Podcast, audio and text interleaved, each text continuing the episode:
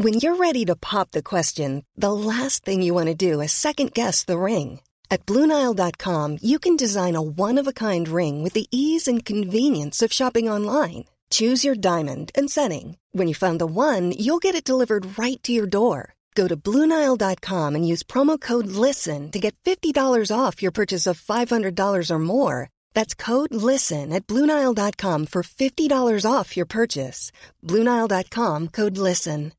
This Mother's Day, treat mom to healthy, glowing skin with Osea's limited edition skincare sets. Osea has been making clean, seaweed infused products for nearly 30 years. Their advanced eye care duo brightens and firms skin around your eyes, while the Golden Glow Body Trio nourishes and smooths skin all over. Go to OSEAMalibu.com and use code MOM for 10% off your first order site wide. Hello, and welcome back to New Scientist Weekly, your curated selection of the week's science stories. I'm Christie Taylor in New York. And I'm Timothy Revell, also in New York. It's episode 203 and somehow July already. In the pod this week, we have Madeleine Cuff, Karmela Padavic-Callaghan, and Clare Wilson. Hey, all. Hello. This week, we're talking about how quantum technology could help self driving cars to navigate and make them more resilient against attacks. We'll also talk about the cryptographic capabilities of rune based writing, more evidence that having a higher body weight is less associated with early death than previously thought, and a mind bending story about how time was different in the very early universe. But first, if the planet felt a little hotter to you over the last few days, then you were not alone. Maddie, Earth broke a new record this week. Tell us, what's going on?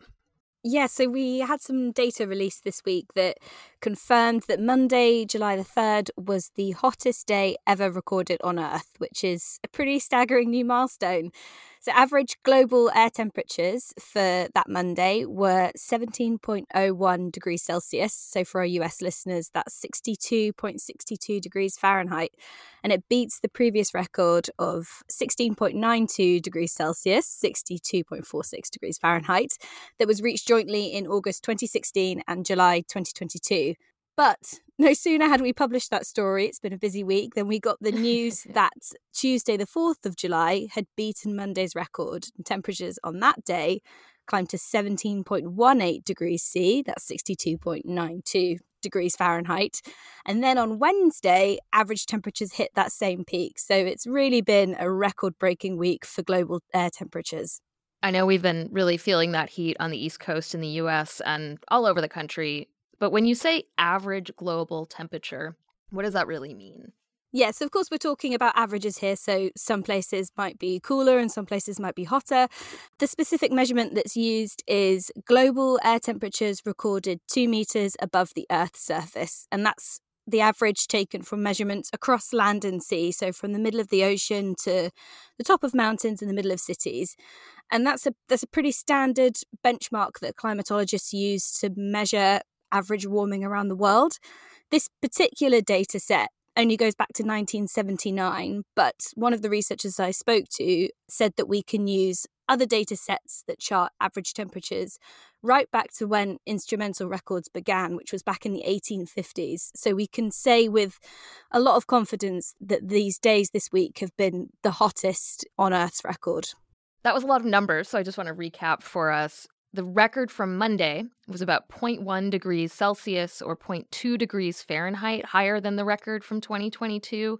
And the record from Tuesday was almost double that difference again on top. So we're talking about an even bigger sort of increase to the record. And these may sound like really small differences, but when we're talking about a global average temperature, a small shift can represent a lot of variation from the norm. Is that right? Yeah, that's absolutely right. So it's probably helpful to put it in a bit more context. So the average the average air temperature for this time of year, if we take the period 1979 to 2000, was a whole degree Celsius cooler than what we're seeing now. And because we're dealing in global averages, such large departures from the norm are really, really unusual. If you check out our New Scientist web story on these records, you'll you'll see the temperature chart with the heat line for 2023 just soaring way above the other years. So that kind of really helps to visualize what we're talking about here. So, do we know what's actually behind this hot streak? Yeah, so as you mentioned, you guys in the States have had some pretty extreme heat over the last few weeks. There's also been record breaking marine heat waves in the Atlantic, particularly around the UK coast, and, and extreme heat elsewhere in the world. So that's that's definitely a factor. It's been a warm, a very warm June and July. I guess taking a step back more broadly, there are there are kind of two major drivers to this. So the obvious one is climate change, which is gradually pushing up average temperatures around the world. So each year we're seeing kind of incrementally things getting hotter. But then on top of that, this year is pretty special because we've got what's called an El Nino climate pattern. And El Ninos are basically when sea surface temperatures in the Pacific Ocean rise above average. And that has a global impact. It drives a pattern of warming around the world, leading to increased temperatures on land and sea. And so that will mean more extreme heat waves and more extreme weather in certain regions. So, the US National Oceanic and Atmospheric Administration, it's a bit of a mouthful, we usually just call it NOAA, they confirmed earlier this month that the world is now officially in an El Nino state. And those conditions will accelerate throughout this year and they tend to peak in kind of December, January time. So, all this means that we will probably be seeing more record breaking temperatures over the next few months. Yeah, I don't know whether it's just us being here in New York and the wildfire smoke coming over from Canada, but it, it just feels like this year lots of these climate anomalies seem to be happening. Is it a particularly strange year, or is it just that we're feeling it? Yeah, I have to say, I mean, I've been writing about climate change for quite a few years now, but 2023 is certainly shaping up to be a weird one. As you mentioned, we've had record breaking heat waves and unprecedented wildfires in, in Canada and across the US. There's been heat waves in the Atlantic Ocean. We've had record high sea surface temperatures. We've had the hottest June on record globally and record low levels of Antarctic sea ice. And, and we're only halfway through the year, so Lord only knows what is going to come in the next six months. But if you speak to scientists, they'll, they'll tell you that they're not really surprised by what's happening. I spoke to Robert Rohde, who's a climate scientist at the NGO Berkeley Earth, based in California, and he said to me, that if you were doubting global warming, then everything being at record highs at the same time really would be alarming. But given that we accept that global warming is happening, this is just what the progression of, of global warming is expected to look like. Next up, we've got a story about how quantum tech could give us better driverless cars. Karmela, the device we are talking about here is a quantum version of LiDAR. But remind us first, what does the sort of boring non quantum version actually do?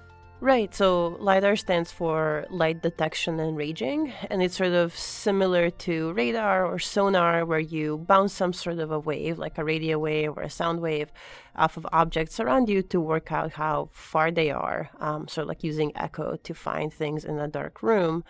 But LiDAR does the same thing with light. So it emits light and then makes a map of its surrounding based on how light reflects back from whatever is around the device. And I can totally see how that would be useful in a driverless car. It's being used to help, in some at least, navigate these complex, uh, constantly moving landscapes of city roads and highways.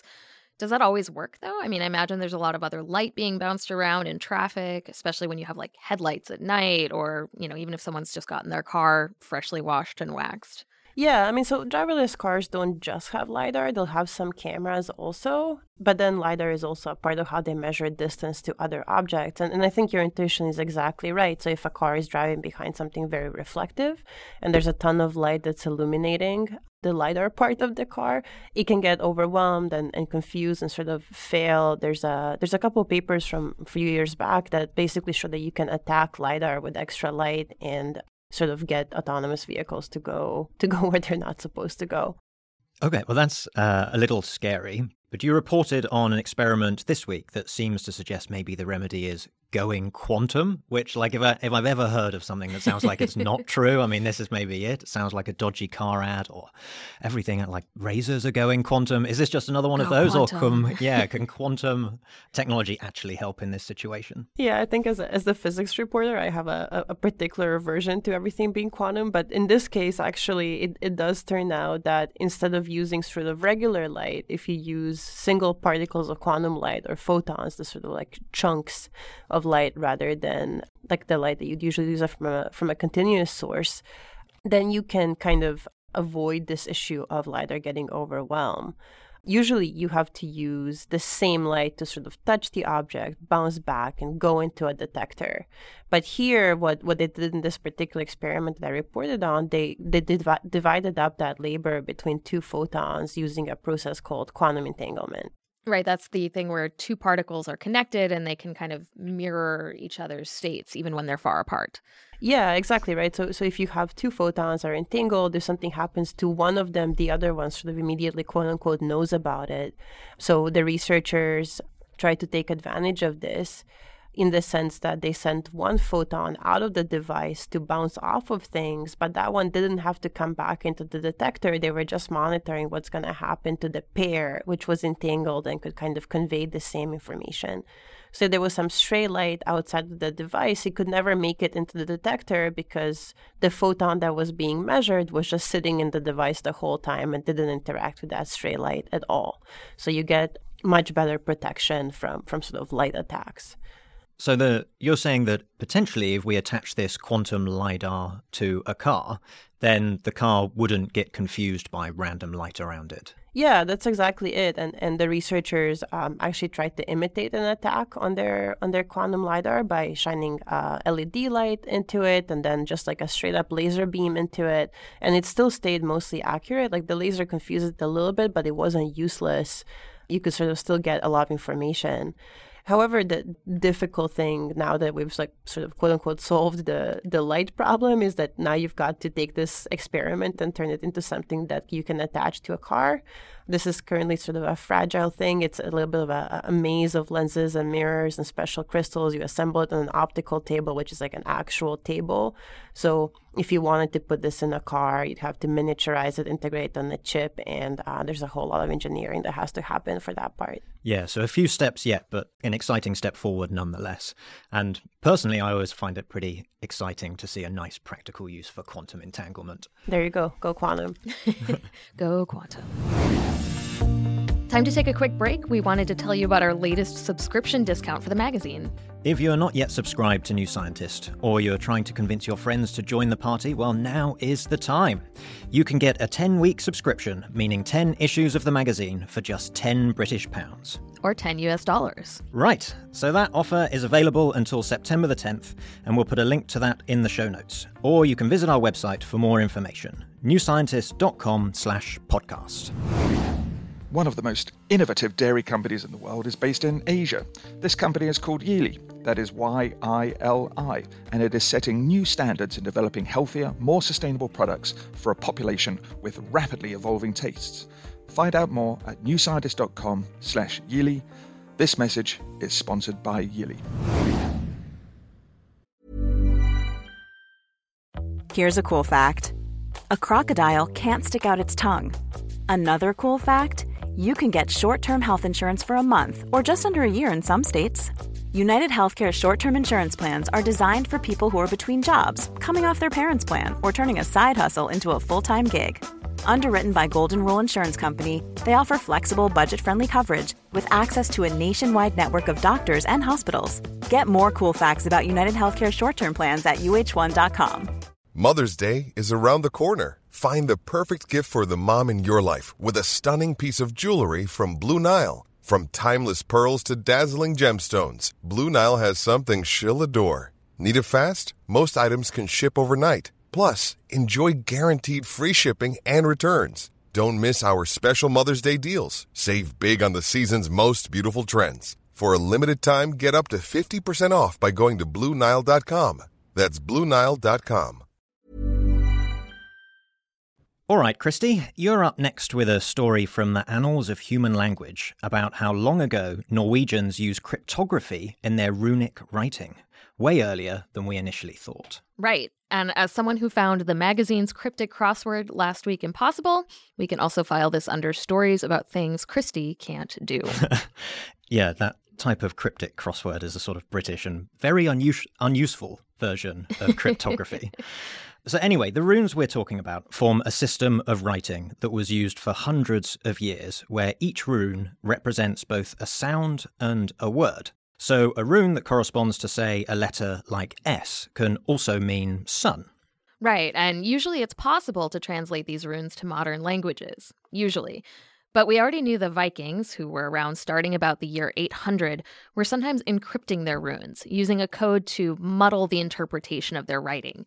There's the famous Rök runestone in Sweden, for example, from the late 800s, and no one's convincingly succeeded in making out what it actually says.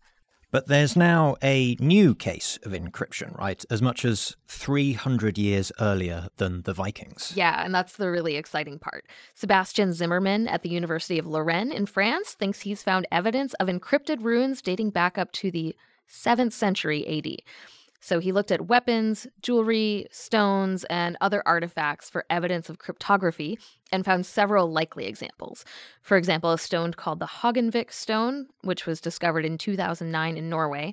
Some of the runic inscriptions on it make perfect sense, but one section is apparent gibberish. It translates as an essentially random collection of letters like A A A S R P K F and then A A R P A A none of which is really a word in a known language of the time.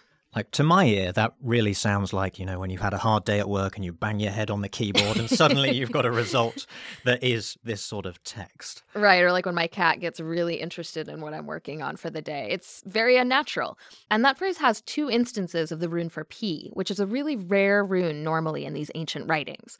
So Zimmerman thinks it could be what's known as a substitution code. So each letter is standing in for a different letter that would actually make sense. So if only we had some sort of decoder key to crack it. I'd love to know what they're saying. well, and that's the tough part. According to another researcher, Jonas Nordby, who's been studying the younger Viking cryptography, it's absolutely likely that encoding runes would have been something going on for at least 100 years before the Vikings themselves, because there were several cipher systems in use by then, and these things don't just appear from nowhere but actually proving it without finding a key to the code and using it to decipher the AAA, etc. gibberish would be very difficult. Absolutely fascinating. You can read more about this story on our website, and that's written by Joshua Howgego.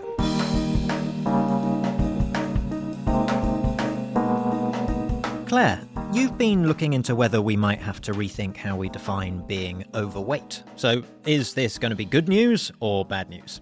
It's good news, don't worry. Um, so, going by the results of this study, anyway. So, this research looks at the health impact of being somewhat overweight. Now, as a bit of background, it uses the concept of body mass index or BMI. Yeah, and Clare, can you remind me what BMI is and how we calculate it?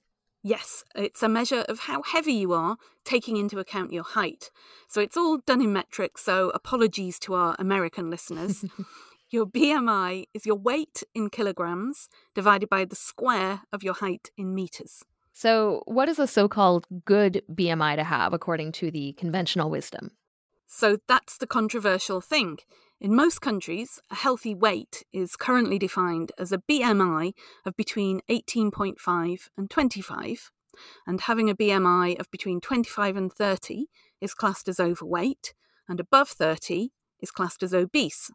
Yeah, and these classifications, they're supposed to represent health as opposed to some sort of societal standard. So, where does this new research come in on that?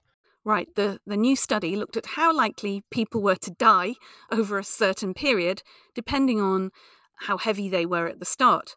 Now, what they found is that having a BMI that put you in the overweight category carried with it a slightly lower risk of dying than being in the supposedly healthy weight category.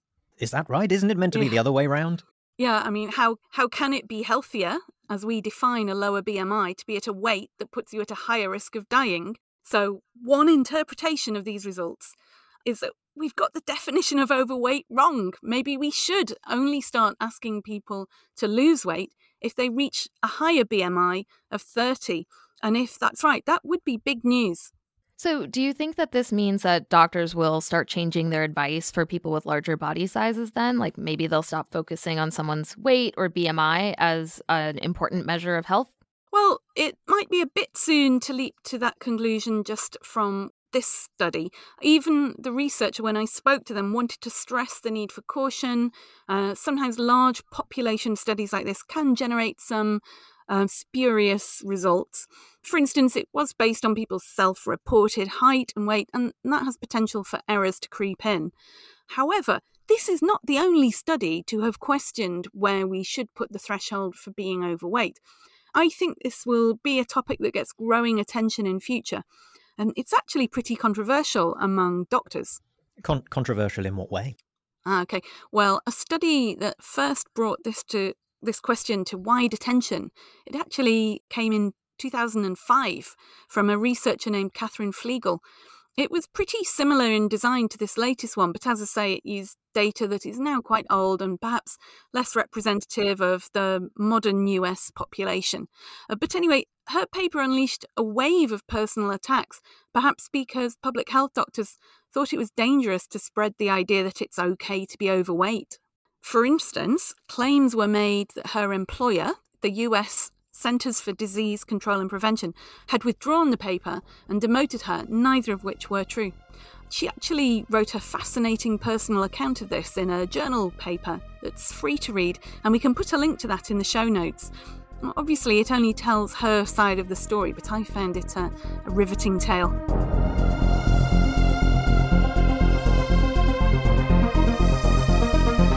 So, Christie, finally today we've got a bit of a mind melting story about how time, time itself, was different in the early universe than how it is today.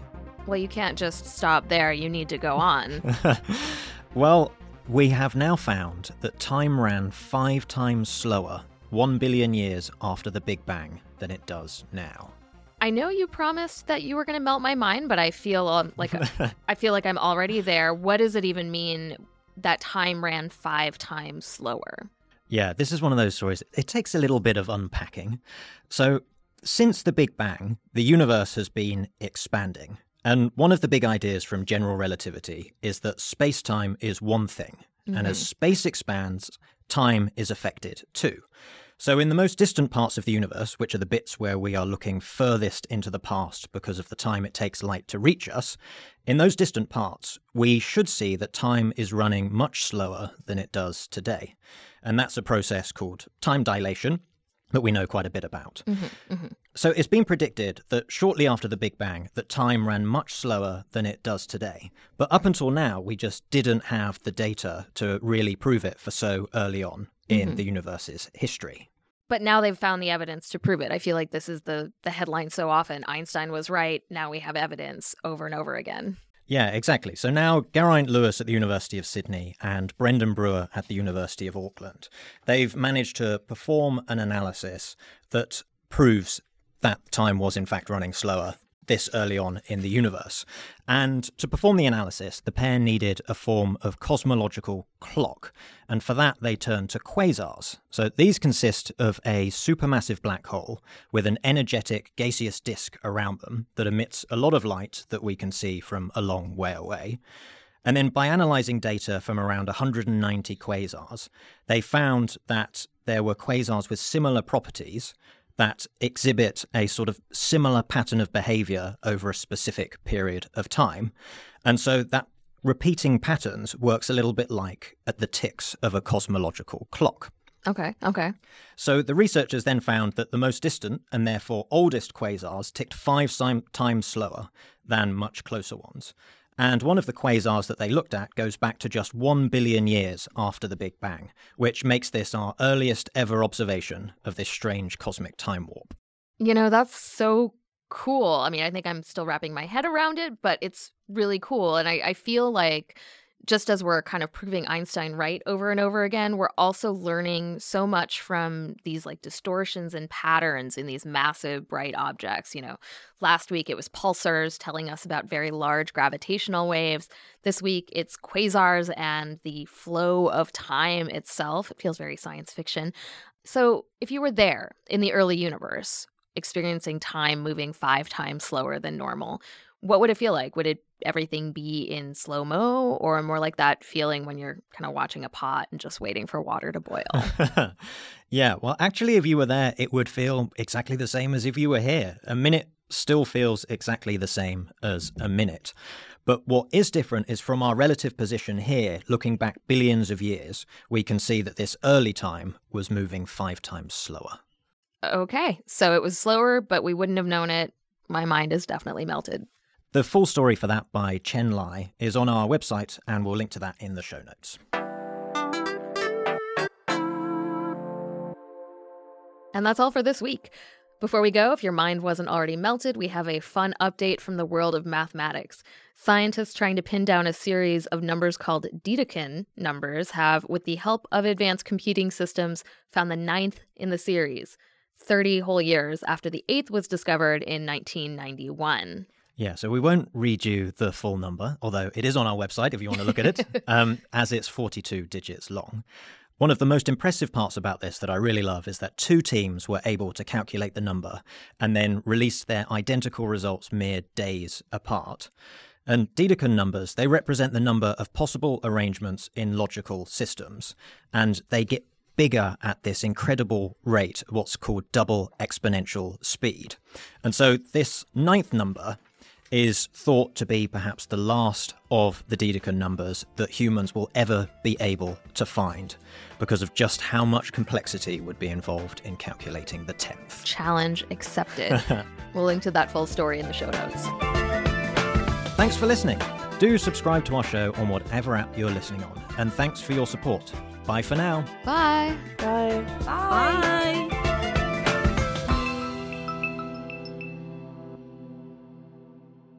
This podcast is produced by OG Podcasts. Find out more at ogpodcasts.co.uk.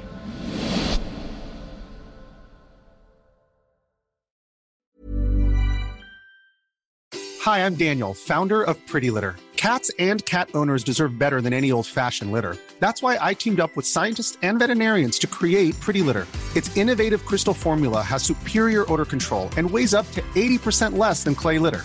Pretty Litter even monitors health by changing colors to help detect early signs of potential illness. It's the world's smartest kitty litter. Go to prettylitter.com and use code ACAST for 20% off your first order and a free cat toy. Terms and conditions apply. See site for details.